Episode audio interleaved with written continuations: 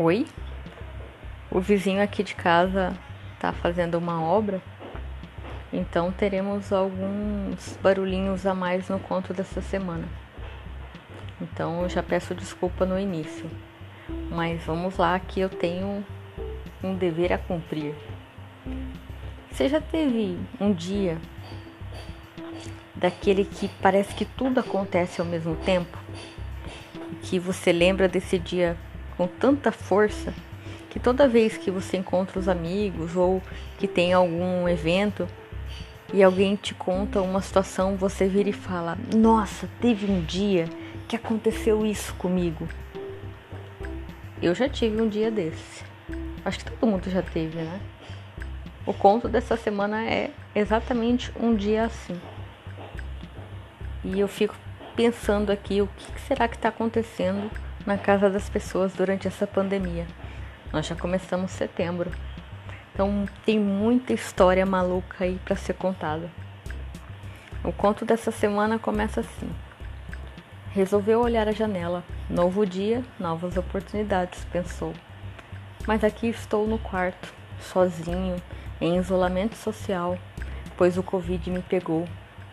Só me resta aguardar e olhar a vida passar pela janela durante alguns dias ou semanas. No silêncio do apartamento, em meio ao seu sofrimento solitário, toca o celular. Mas por um instante parou e ouviu novamente. Esse não é o toque do seu celular. De onde vem esse som que toma conta de todo o quarto? pensou. Seria só na minha cabeça? Será que Covid causa alucinações? Será que estou sonhando? Mas então percebeu que o som vinha da caixa de som. Respirou aliviado. Mas não tinha ligado a caixa de som. E olhando direito, não era da sua caixa de som que vinha aqueles, aquela música alegre e contagiante. Resolveu olhar pelo olho mágico. Não acreditou. Vários amigos à sua porta fazendo a mais linda serenata que alguém trancafiado poderia receber. E logo em seguida, houve o som que acabaria com a festa o som da sirene da polícia. Todos os amigos foram levados para a delegacia. Tamanha foi a aglomeração que foi preciso duas viaturas para levar a turma toda. Alô, alô, você acaba de ser sorteado no avião do Faustão e ganhou diversos prêmios.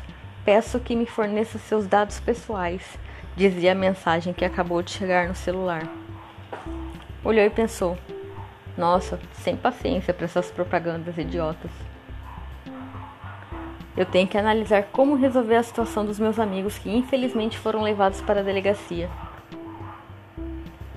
Sem titubear, fez umas ligações e pediu que um colega os tirasse dessa enrascada. O telefone tocou de novo.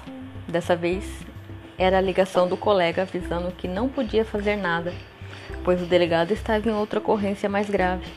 E por conta disso, todos iriam passar a noite na delegacia. Nossa, que loucura! Agora essa, passar o aniversário isolado, teve quase uma festa, levou um trote do, Faustão, os amigos na cadeia. O que mais pode acontecer? perguntou. Eis que o interfone toca. Ao atender o interfone, o porteiro deu o seguinte recado: Sua esposa, ex-esposa, passou aqui para deixar os seus dois filhos. Diz que precisava viajar de férias e que era sua vez de ficar com eles. Por gentileza, venha buscá-los aqui na portaria. Não tem ninguém aqui para fazer isso.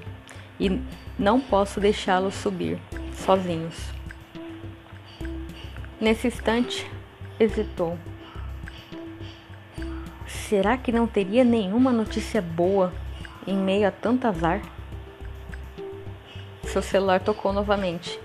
Era a mensagem do médico, avisando que os exames foram trocados e que foi um terrível engano e que ele não testou positivo para o Covid. Mal pôde acreditar. Como assim? Fez todas as ligações possíveis e realmente não estava doente.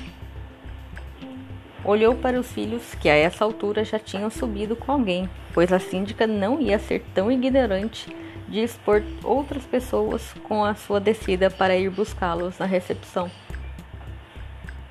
Fez uma prece silenciosa e agradeceu por estar com seus filhos depois de tanta tribulação.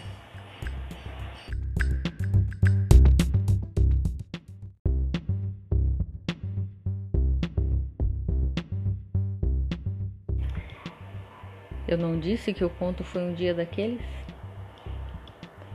Se você quiser continuar, é só ir lá no Instagram. Se quiser entrar no nosso grupo, é só mandar um oi. E esse foi o Conto Sem Pontos dessa semana. Meu nome é Olivia e te espero semana que vem.